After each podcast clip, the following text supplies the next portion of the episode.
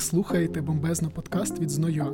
Тут ми говоримо про ЗНО і усе, що його стосується.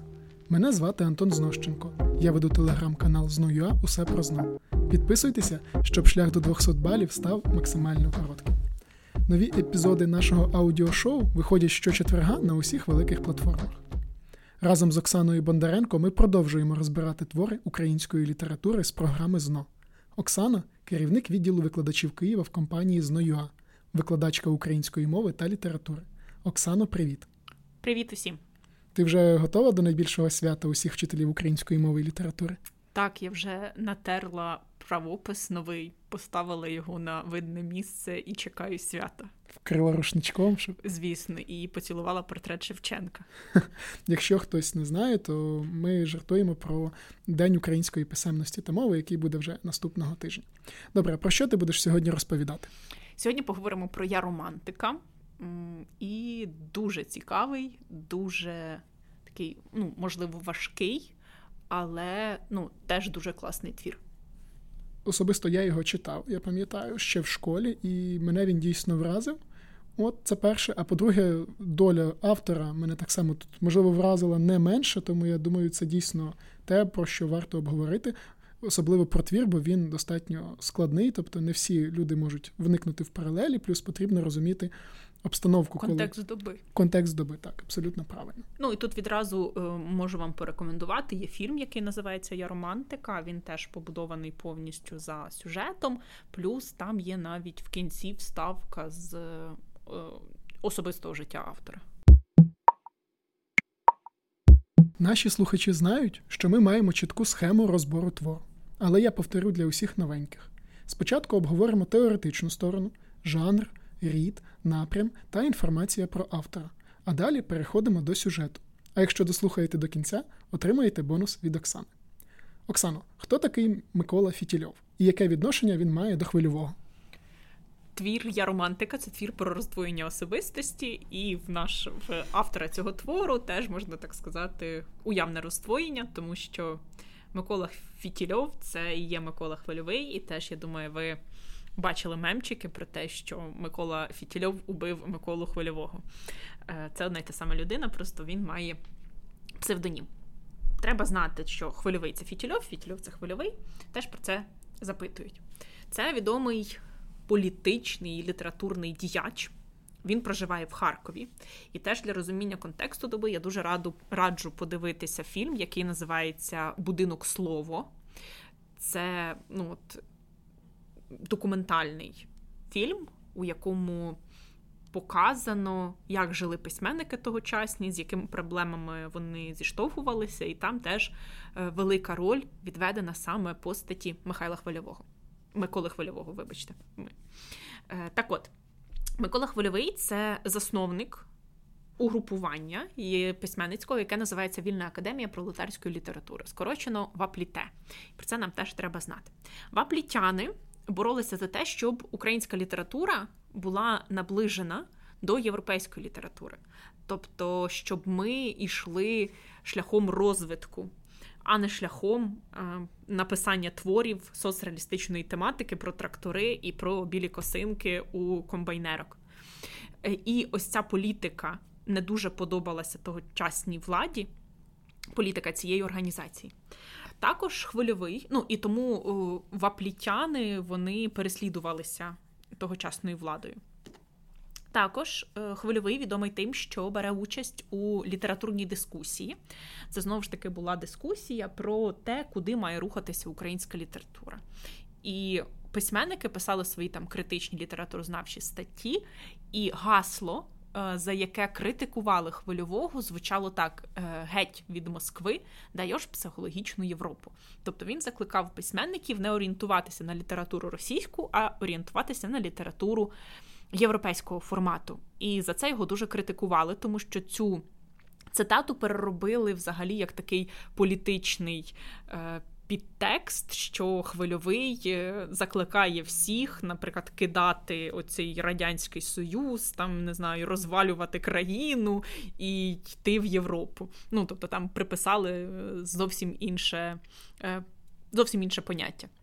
Так от, з усією своєю цією такою європейськістю, якщо можна вжити таке слово, він не вписувався, на жаль, в тогочасне бачення владної верхівки, бачення радянського типового письменника, і тому із своїми друзями, які теж входили в організацію ВАПЛІТЕ, вони змушені були тікати частково від влади, а потім зрештою, їх, на жаль, всіх знищили фізично, і тому Хвильовий також входить в когорту письменників розстріляного відродження. Але його влада не розстріляла, він вчинив самогубство, але фактично, якби він не застрелив себе сам, це б зробили за нього інші. Ще важливий момент, який ми повинні розуміти, і в контексті «Я романтика» теж, Хвильовий був відданим комуністам. Він одним із перших вступив в комуністичну партію, і він пишався цими ідеями комунізму разом з Миколою Кулішем, теж відомим українським письменником, який написав «Ми на Мазайло». І деякий час вони от відстоювали радянську владу в Харкові, тому що Харків був столицею в той час радянської України, і Хвильовий якраз живе в тому місті. Але потрапивши якось у село, у якому Хвильовий побачив наслідки Голодомору, він починає розчаровуватися в ось цій комуністичній партії, починає розчаровуватися у владі і починає змінювати свої погляди.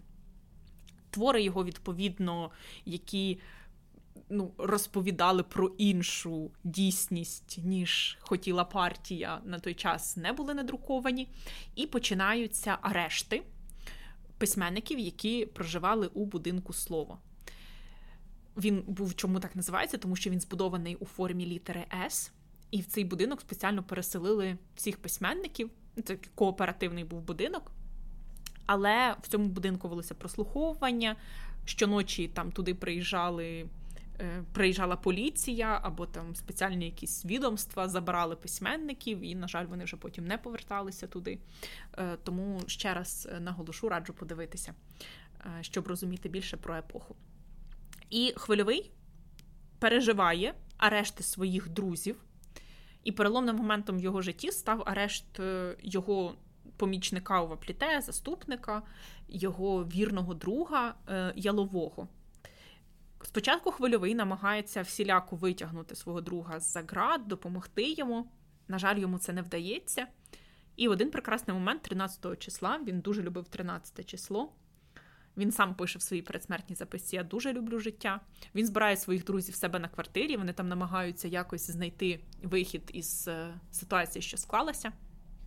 Але, на жаль, не знаходять більше ніяких важелів впливу на владу. Розуміє Хвильовий, що його друзів там фізично знищують або забирають за грати, але потім розстрілюють, вивозячи десь там на Соловки, наприклад. І Хвильовий просто під час такої дружньої розмови виходить в сусідню кімнату, пише передсмертну записку і пускає собі кулю в скроню. І в цій передсмертній записці він чітко пише про те, що арешт Ялового, цього друга, це розстріл цілої генерації. Він запитує, за що? За те, що ми були найвідданішими комуністами. Він зрікається ось цієї своєї ідеології. В кінці він пише іронічне «Хай живе життя», «Як я люблю життя», «Хай живе комуністична партія». І, на жаль, закінчує так своє життя. До речі, оцю цитату із передсмертної записки про те, що арешт Ялового – це розстріл цілої генерації, одного року таки давали в ЗНО. Зрозумів для себе, що дійсно життя Фітільова дуже-дуже, особливо останні частини, була дуже похмурою. А якщо ми подивимося тепер на його твір з теоретичної частини, що нам потрібно про нього знати? Назва «Я» і в дужках «романтика». Романтика – це не та романтика, що про почуття, що про любов, це вказівка на напрям твору. Творчість Хвильового належить до напряму романтика вітаїзму. Він в своїй передсмертній записці теж пише «Я романтик», тобто це людина, яка схильна таких до поривів, до дій, до віри, можливо, в якесь краще життя. Сам термін «вітаїзм» – це від слова «життя», «любити життя», «життєлюбство». І Теж він в своїй передсмертній записці пише, що я романтик, я люблю життя, і тому ось ця романтика від таїзму, і тому твір називається «Я романтика». Тобто я і оця романтика від таїзму. Твір написаний в прозовій формі, тому це за родом літератури епос. За жанром новела, психологічна теж новела, тому що передані внутрішні почуття героя. Твір має присвяту. Це присвята «Цвітові яблуні» в лапках, тому що це назва твору Михайла Коцюбинського. Чому така сама присвята? Взагалі Хвильового в літературі називають продовжувач традиції Коцюбинського, оскільки Коцюбинський для нього був авторитет в літературі, в творчості. І ще Хвильового називають основоположник справжньої української прози ХХ століття. Чому справжньої? Тому що такого європейського напряму. І «Цвіт яблуні» – твір Коцюбинського, в якому розказано про роздвоєння особистості з одного боку батька, з іншого боку митця, у якого помирає дитина. І з одного боку йому дуже важко пережити цей стан, а з другого боку він намагається запам'ятати кожний момент для того, щоб потім його втілити в мистецькому творі. Тобто ось таке страшне роздвоєння людини, яка, знаходячись в критичній ситуації, все-таки з однієї своєї особистості перемикається в іншу особистість. Так? Ці дві особистості, вони гармонійно живуть в одному тобі. Так само твір «Я романтика» – це твір про роздвоєння особистості. Але тут роздвоєння зовсім інше. Я чекіст, але я людина, який теж буде постійно повторюватися в творі. Тому ось така присвята. Літературний напрям тут романтика від таїзму, або ще кажуть, що тут імпресіонізм в поєднанні з експресіонізмом, тому що, знову ж таки, є внутрішні переживання героїв, є вираження цих внутрішніх переживань. І це основні моменти, тому що твір, знову ж таки, ведеться розповідь від першої особи. Сюжет у нас не повноцінний, а він з якимись такими переривами. І умовно ділять цей твір на три частини і заспів або обрамлення. Обрамлення – це частина твору, зазвичай це якийсь образ, який повторюється і на початку, і в кінці твору. У нас це образ загірної комуни. На початку твору у нас є цитата, там шелестить в тихих озерах загірної комуни шелестить шелест. І в кінці твору герої ліричні розвертаються і йде будувати, знову ж таки, оцю загірну комуну. Комуна, взагалі, це термін, який пов'язаний з комунізмом, він від цього походить. Це таке, не знаю, ідеальна якась побудова, ідеальна побудова суспільства, коли всі рівні, коли всі мають однаковий дохід та однаковий рівень життя, однакові умови життя. Чого вона загірна? Тому що вона за горою. От вони її будують, а вона все за горою.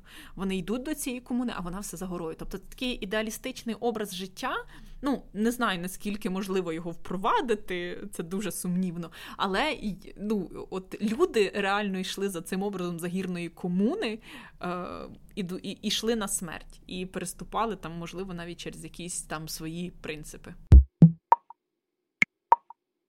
Оксана, а хто головні герої твору? Як їх можна охарактеризувати? Герої твору – це я, з назви зрозуміло. Я – це главковерх Чорного трибуналу. Чорний трибунал – це ЧК, комітет, який засідає в палаці розстріляного шляхтича і який присуджує людей до розстрілу. Далі ще є доктор Тагабат, дегенерат, Андрюша і матір, яку звати Марія. Конкретно про кожного героя ми далі поговоримо. Але якщо розглядати цей твір цілісно, то там є такі слова, що я відчуваю, як тут розкололося моє власне я, каже нам ліричний герой. І ми розуміємо, що доктор Тагабат, дегенерат, Андрюша і Марія – це є частинки душі однієї людини. Тобто це є різні уособлення різних характеристик в одній людині. Тобто, що переможе зараз там добро чи зло, наприклад. Тому і роздвоєння особистості. Угу. Тобто, Оксана, фактично, це як, не знаю, фільм «Спліт» або як «Біллі Міліган». І тільки тут, власне, розповідь про Радянський Союз. Думаю, так. Просто не бачила ні перший, ні другий фільм. Книжка про Біллі Мілігана. Все так. Тепер щодо характеристики персонажів. Я – це главковерх Чорного трибуналу комуни. Він про себе каже, я чекіст, але я людина. Тобто це знову ж таки цитата про роздвоєння. Чекіст – це людина, яка присуджує інших до розстрілу, а з другого боку людина як така добра, гуманна істота. Він про себе каже, що я нікчема у руках доктора Тагабата, яка віддалася на волю хижої стихії. Далі, відповідно, доктор Тагабат – це злий геній, який зла моя воля, він ще каже про... Ліричний герой каже про доктора Тагабата. Безжальний дуже до своїх жертв. І в нього за описом високий лоб і біла лисина. І доктор Тагабат – морально найсильніша така людина, яка тисне на нашого ліричного героя, на я. Далі дегенерат без імені, просто з загальною назвою названий герой. Це вірний вартовий із дегенеративною будовою черепа. Його ще називають пес революції. Це людина, яка не аналізує, що відбувається, а просто сліпо виконує накази. І його руки запрямовані кров'ю, оскільки саме він розстрілює всіх людей, вбиває. У нього, навпаки, низенький лоб і копна розкуйовченого волосся. Високий лоб – це ознака розумної людини, низький лоб – ознака не дуже розумної людини, також безумні дуже очі і приплюснутий ніс.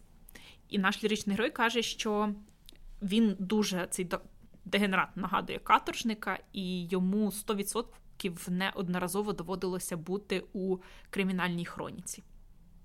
Тобто це означає, що він був злочинцем, правильно? Абсолютно точно. Тобто це була людина, якій не важливо, що робити, там вбивати, не вбивати, людина, яка не аналізує, а просто виконує накази. Злочинець. Можливо, йому було вигідніше працювати в ЧК, ніж просто відсиджувати в в'язниці. І мати, яку звати Марія, божественне ім'я, мати Божа, яка пахне м'ятою. І отут також є такі образи нюхових рецепторів, так можна навіть сказати, оцей запах м'яти, який буде уособлюватися з матір'ю, з дитинством і з усім добрим. І якраз є цитата, що «Моя мати – це образ тієї надзвичайної Марії, що стоїть на гранях невідомих віків. І моя мати – наївність, тиха жура і добрість безмежна». Тобто це уособлення всього-всього доброго, що є в ліричному герої. А поки найстрашніше в творі ще попереду, я розповім вам про курси ЗНОЮА. У нас є викладачі з власним балом 195+, підручники, в яких лише потрібна інформація для ЗНО та зручні офіси у Києві і Харкові. А якщо ви з іншого міста чи села, можете готуватися онлайн. Перше заняття безкоштовне, тому реєструйтеся на урок за посиланням в описі до подкасту. А ми повертаємося до сюжету «Я романтики». Оксано, з чого починається цей твір? Нагадую, що в нас є обрамлення образа гірної комуни, тому теж перший рядок цього твору доволі виразний. З далекого туману, з тихих озер загірної комуни шелестить шелест. Тут ще така гарна тавтологія. То йде Марія. Марія, нагадую, це матір ліричного героя, матір я. Ліричний герой згадує, що воістину мати – це образ тієї божественної Марії, дуже добра, дуже тиха, дуже спокійна і символ такого, знаєте, дитинства справжнього. Матір постійно повторює сину, що він, її мятежний син, і оцей рефрен «мятежний син» постійно в нас буде виникати в творі, зовсім замучив себе. Мятеж – це виступ, повстання проти чинної влади. І ми далі з контексту зрозуміємо, що цей син, він на боці повстанців, і він вдень, найчастіше вночі він розстрілює людей, а потім повертається додому, де його зустрічає добра мати, яка його там обнімає, яка його заспокоює, яка йому каже: сину, мій мятежний сину, ти зовсім замучив себе. Тобто матір відчуває цю поруху його душі. На початку твору ліричний герой бере сиву материну голову і кладе собі на груди. В кінці твору ми побачимо знову ж таки цю саму дію, але з трохи іншим фіналом. І вони там просто так стоять. Наближаються дві грози, написано в творі, мається на увазі гроза природня і фронт, тому що чуються звуки канонади. Це вибухи, і сам горизонт, він забарвлений у червоне. Друга частинка починається із розповіді «Я» про те, чим він займається. Він каже, що День Іча пропадає в ЧК. ЧК – це надзвичайна революційна комісія комуністів, яка виносить вироки всім ворогам революції, ворогам народу на той час. Існував тільки один єдиний вирок, і це вирок розстрілять. Тобто це була комісія, яка присуджувала людей до страти. Я був головним у цій комісії, голова трибуналу. Трибунал – це військовий суд. Також в цій комісії був доктор Тагабат, Андрюша і дегенерат. І от більшу частину цього часу я вбиваю людей, і потім повертається додому до матері. Що відбувається? Ми в попередній частинці зрозуміли, що насувається фронт, і тут уже атака за атакою, і шалено напирають ворожі полки. І виходить, що фронт все ближче і ближче, і треба швидко вирішувати справи. І тому він якраз день і ніч пропадає в цьому ЧК. ЧК розташовується у палаці розстріляного шляхтича. Тобто це організація, яка вбила людей і живе в їхньому будинку. До того ж, вони використовують всі блага цього розстріляного шляхтича. Вони п'ють його вино, повністю все обставлено за допомогою меблів цього розстріляного шляхтича. На стінах висять все ще портрети сім'ї цього поважного чоловіка. І люди виносять вироки. Ліричний герой роздумає, що і розповідає про себе, що він бандит за однією термінологією, а інсургент за другою. Інсургенти – це і є повстанці. І в нас тут в творі ще будуть такий, можна навіть сказати, протиставлення також двох термінів – це інсургенти і версальці. Треба запам'ятати, що ці два слова стосуються саме твору «Я романтика». Інсургент – це повстанець, в нашому випадку це ці комуністи. Версальці – це ті люди, які агітували проти комуни, тобто які були за чинний лад. Як я розумію, версальцями вони називаються, тому що є палац Версаль в Парижі, де, власне, проживав король Франції. Можливо, так. Тут я, на жаль, не можу сказати, але я думаю, що так воно і є. Так от, кожного дня в ЧК приходять люди, і, незважаючи на те, яке там є справа, знову ж таки, нагадую, виносять один вирок розстріляти. І ці люди, які приходять, ми навіть не знаємо, хто вони, що вони, що відбувається в них, хто вони є, тому що для системи це не важливо. І тому тут важлива проблема, яка піднята, вона звучить так, як нівелювання людської особистості. Тобто неважливо, хто ти є, як тебе звати, якщо ти не відповідаєш вимогам ідеології, тебе фізично знищують. І так само якраз приходять двоє героїв, яких звати Ікс та Ігрек, знову ж таки, тому що неважливі їхні імена, і їм теж виносять вирок розстріляти. Наступна частинка починається з того, що фронт все ближче і ближче, і починають члени цього ЧК знищувати докази. Для того, що, можливо, прийде нова влада, їм треба знищити оці всі свідчення їхніх чорних справ. Андрюша – це ще один герой. Його не просто так звати Андрюша, він найбільш такий м'який, найбільш також людяний. Він проситься, щоб його відправили на фронт. І ось опис Андрюші, він ніколи не міг поставити свій підпис під оцею вимогою розстріляти. Він довго м'явся, потім врешті-решт ставив там тільки хрестик. І Андрюша проситься на фронт для того, щоб відкупити оцю вину за убитих людей. Але доктор Тагабат наполягає, щоб Андрюша доводив відданість революції і залишився тут. В оці моменти роботи, в моменти підпису розстрільних справ дуже часто до «я» приходить образ матері, який отак з'являється просто. І ми розуміємо, що це є якесь протиставлення, знову ж таки, в той час, коли він робить ці жахливі справи, у нього виринає образ матері, такої доброї, справжньої. І в один момент закінчився, ну, їхній робочий день, назвемо це так, і я починаю аналізувати, що ж сьогодні сталося. І він каже, до розстрілу призначено 6, ну, тобто за сьогодні. І він пише це число в себе на листочку, а потім каже, ні, не 6, там 60, 600, 6 тисяч присуджено до розстрілу. І в нас виникає от такий образ, чи числа 666, як теж образ диявола. Тобто ці чорні справи, які робить чорний трибунал, зазвичай вночі. Фронт все ще наближається, і він вже от-от близько. І коли уже всі справи були, ну, наприклад, складені для того, щоб їх спалити, і доктор Тагабат уже починає палити ці справи з доказами, у кімнату заводять чорниць, які агітували на Майдані проти комуни, які були версальками. І наш ліричний герой, він стоїть спиною до входу, але він відчуває, що кімната наповнилася запахом м'яти. І ми розуміємо, що запах м'яти в нас асоціюється з образом матері. Наш я за звичкою починає казати «розстрілять», повертається до натовпу і бачить свою матір, та бачить Марію. Він каже, прямо переді мною стоїть моя мати, моя печальна мати з очима Марії.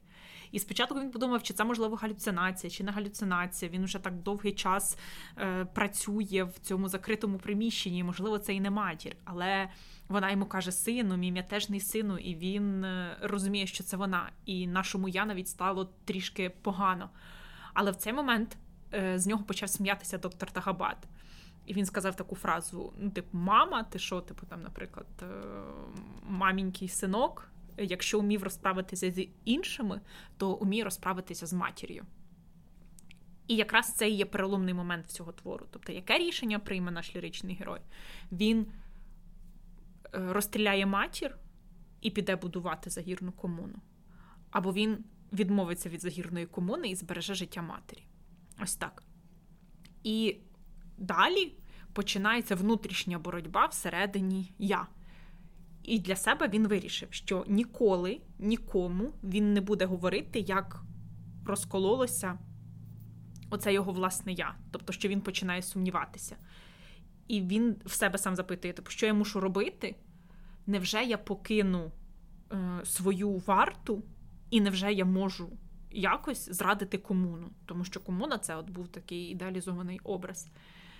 І він просто зібрався в цей момент, вигукнув швидко всіх у підвал і починає готувати розстріл. Наступна картина.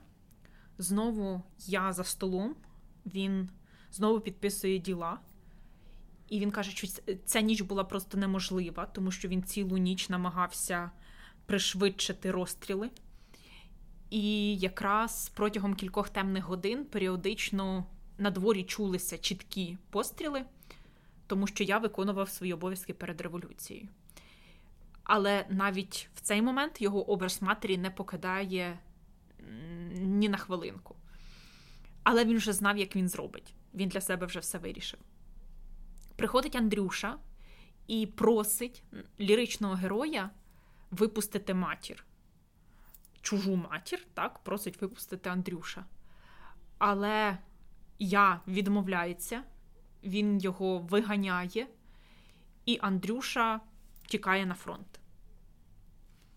Спускається сонце, починається вечір, і я каже, що через годину він повинен ліквідувати останню партію засуджених, серед яких були і черниці разом з матір'ю. І в цей момент він на собі ловить погляд, єхидний погляд доктора Тагабата, такий, знаєте, оціночний.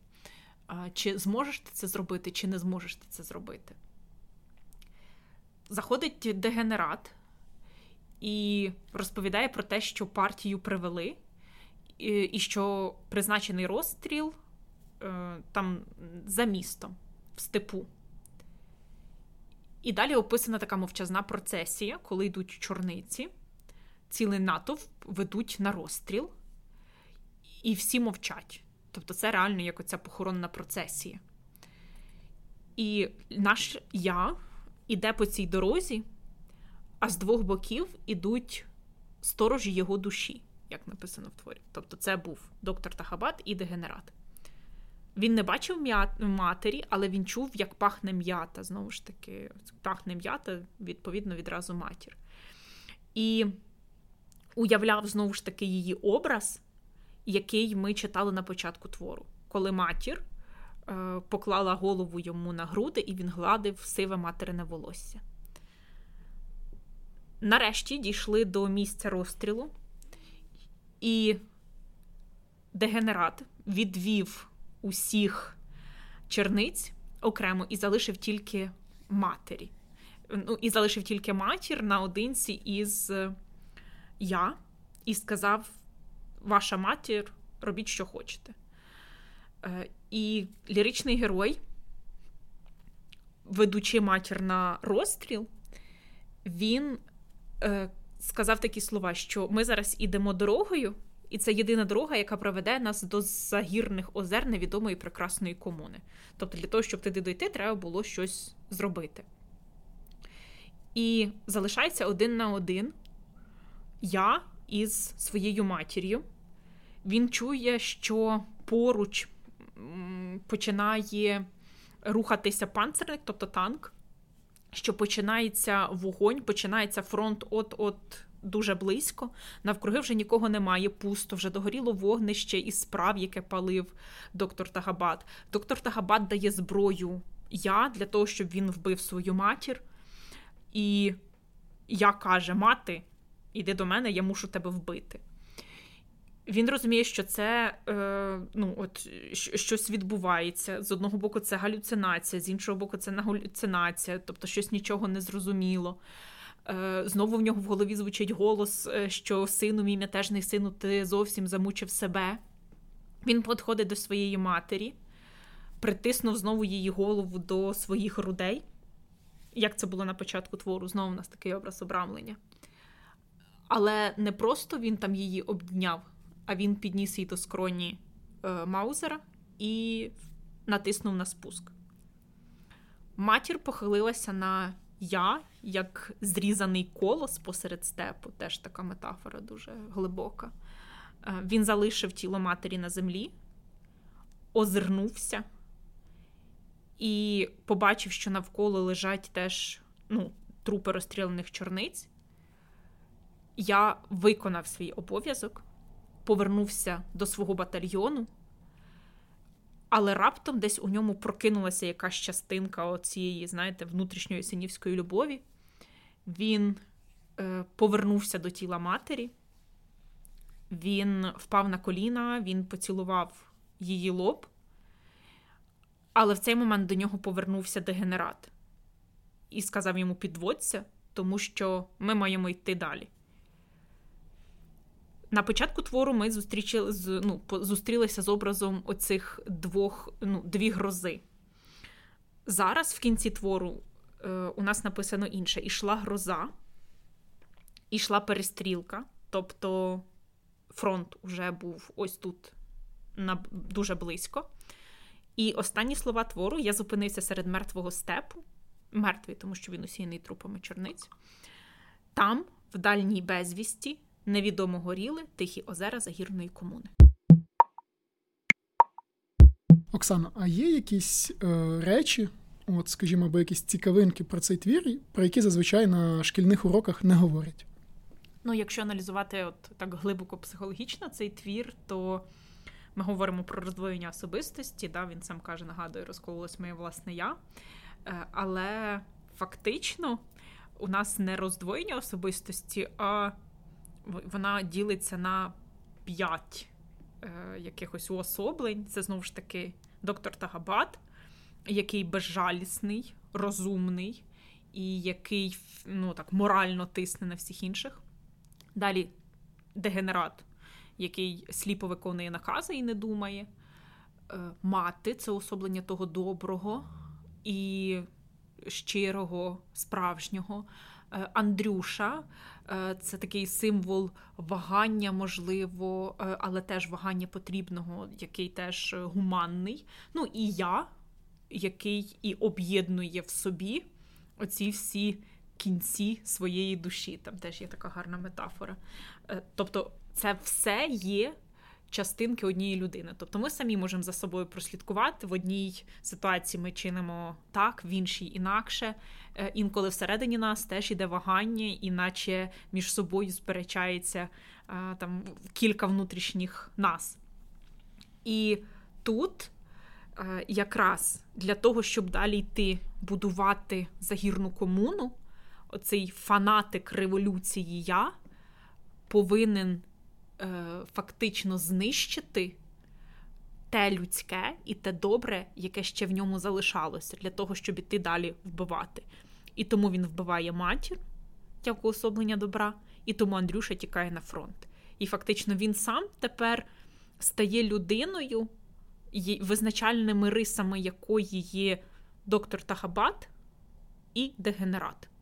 І фактично він сам стає, ну можна навіть сказати, дегенератом, оскільки він сліпо виконує вказівки доктора Тахабата.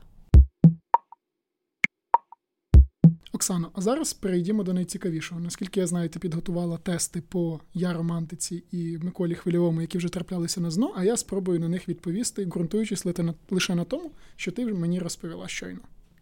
Так. Ну, відразу хочу сказати, що завдання про «Я романтика» звучать типово.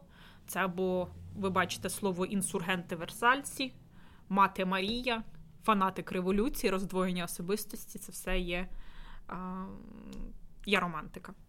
Ну, там можуть бути різні варіанти, можуть вас запитати, кому присвячений твір, можуть запитати, хто автор, можуть запитати, як називається твір. Ну, наприклад, наповнена милосердям до свого нещасного сина, розіп'ятого на хресті фанатичної ідеї, героїня твору, автором якого є Микола Хвильовий. Так, знову ж таки, з далекого туману, з тихих озер загірної комуни, шелестить шелесто йде Марія, так починається твір.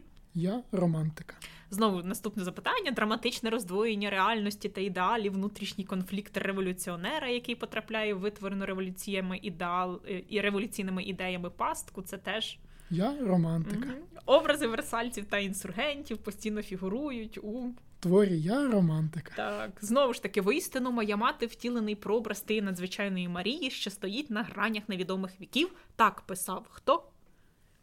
Микола Хвильовий. Чудово. У творі «Я романтика» центральною є тема А. захисту батьківщини, Б. національного відродження, В. любові до матері, Г. трагічного кохання і Д. роздвоєння особистості. Роздвоєння особистості? Абсолютно точно. Я чекіст, але я людина. Далі, знову питання, про яке я вже сьогодні згадувала. Треба з'єднати цитату із письменником, і тут цитата «Арешт Ялового» – це розстріл цілої генерації, за що? За те, що ми були найщирішими комуністами. Значить, це цитата звідки? З передсмертної записки Фітільова. Так, Хвильового, який вбиває Фітільов. Ну, або навпаки. Літературне групування «ВАПЛІТЕ» хто очолив? Микола Хвильовий. Звісно. А згадаємо, як розшифровується «ВАПЛІТЕ»? Так, «ВАПЛІТЕ» – це всеукраїнське пролетарська література. Вільна академія пролетарської літератури майже. Але ми пам'ятаємо, що головне гасло «ВАПЛІТЕ» було геть від Москви до європейської психології. Якось так, даєш психологічну Європу, звісно, туди. А присвячений кому твір? От, на жаль, цього я не запам'ятав. Добре, тоді тут є варіанти. Василю Жуковському, Кононівським полям, Любові Всевишній чи Цвітові яблуні. «Цвітові яблуні». Так, це твір Коцюбинського, «Цвіт яблуні» теж про роздвоєння особистості. Угу. Є. Ну, тобто це основні питання, які стосуються твору «Я романтика». Ну, і ще можу запитати справжнє прізвище Хвильового, але ми вже згадали, що це Фітільов. Так. А ще можна попрактикуватися у цитатах. Якщо буде вірний вартовий на чатах, з безумними очима і з низеньким лобом, то це буде хто? Дегенерат. Главковерх Чорного трибуналу комуни. Це я. Угу. Із широким лобом і білою лисиною. Це доктор Тахабат. Невеселий комунар, коли треба енергійно розписатися під темною постановою розстрілять, завше мнеться. Це Андрюша. Чудово. Ну, це і все. А для тих, хто дослухав до цього моменту, звісно ж, є бонус. Ви можете отримати тест від Оксани по сюжету або по життю Миколи Хвильового, тобто питання можуть бути різними. От, і для того, щоб отримати цей тест, вам потрібно в директ Інстаграму або в наш чат-бот в Телеграмі написати слово «Хвильовий», і ми вам надішлемо тест. Друзі, ми закінчуємо цей подкаст, проте наступний буде вже за тиждень. Не прогавте! Пишіть нам відгуки в Apple Podcast. Цим ви нас підтримаєте. З вами були Оксана Бондаренко та Антон Знощенко. І ви слухали «Бомбезно» подкаст. Почуємося. Па-па!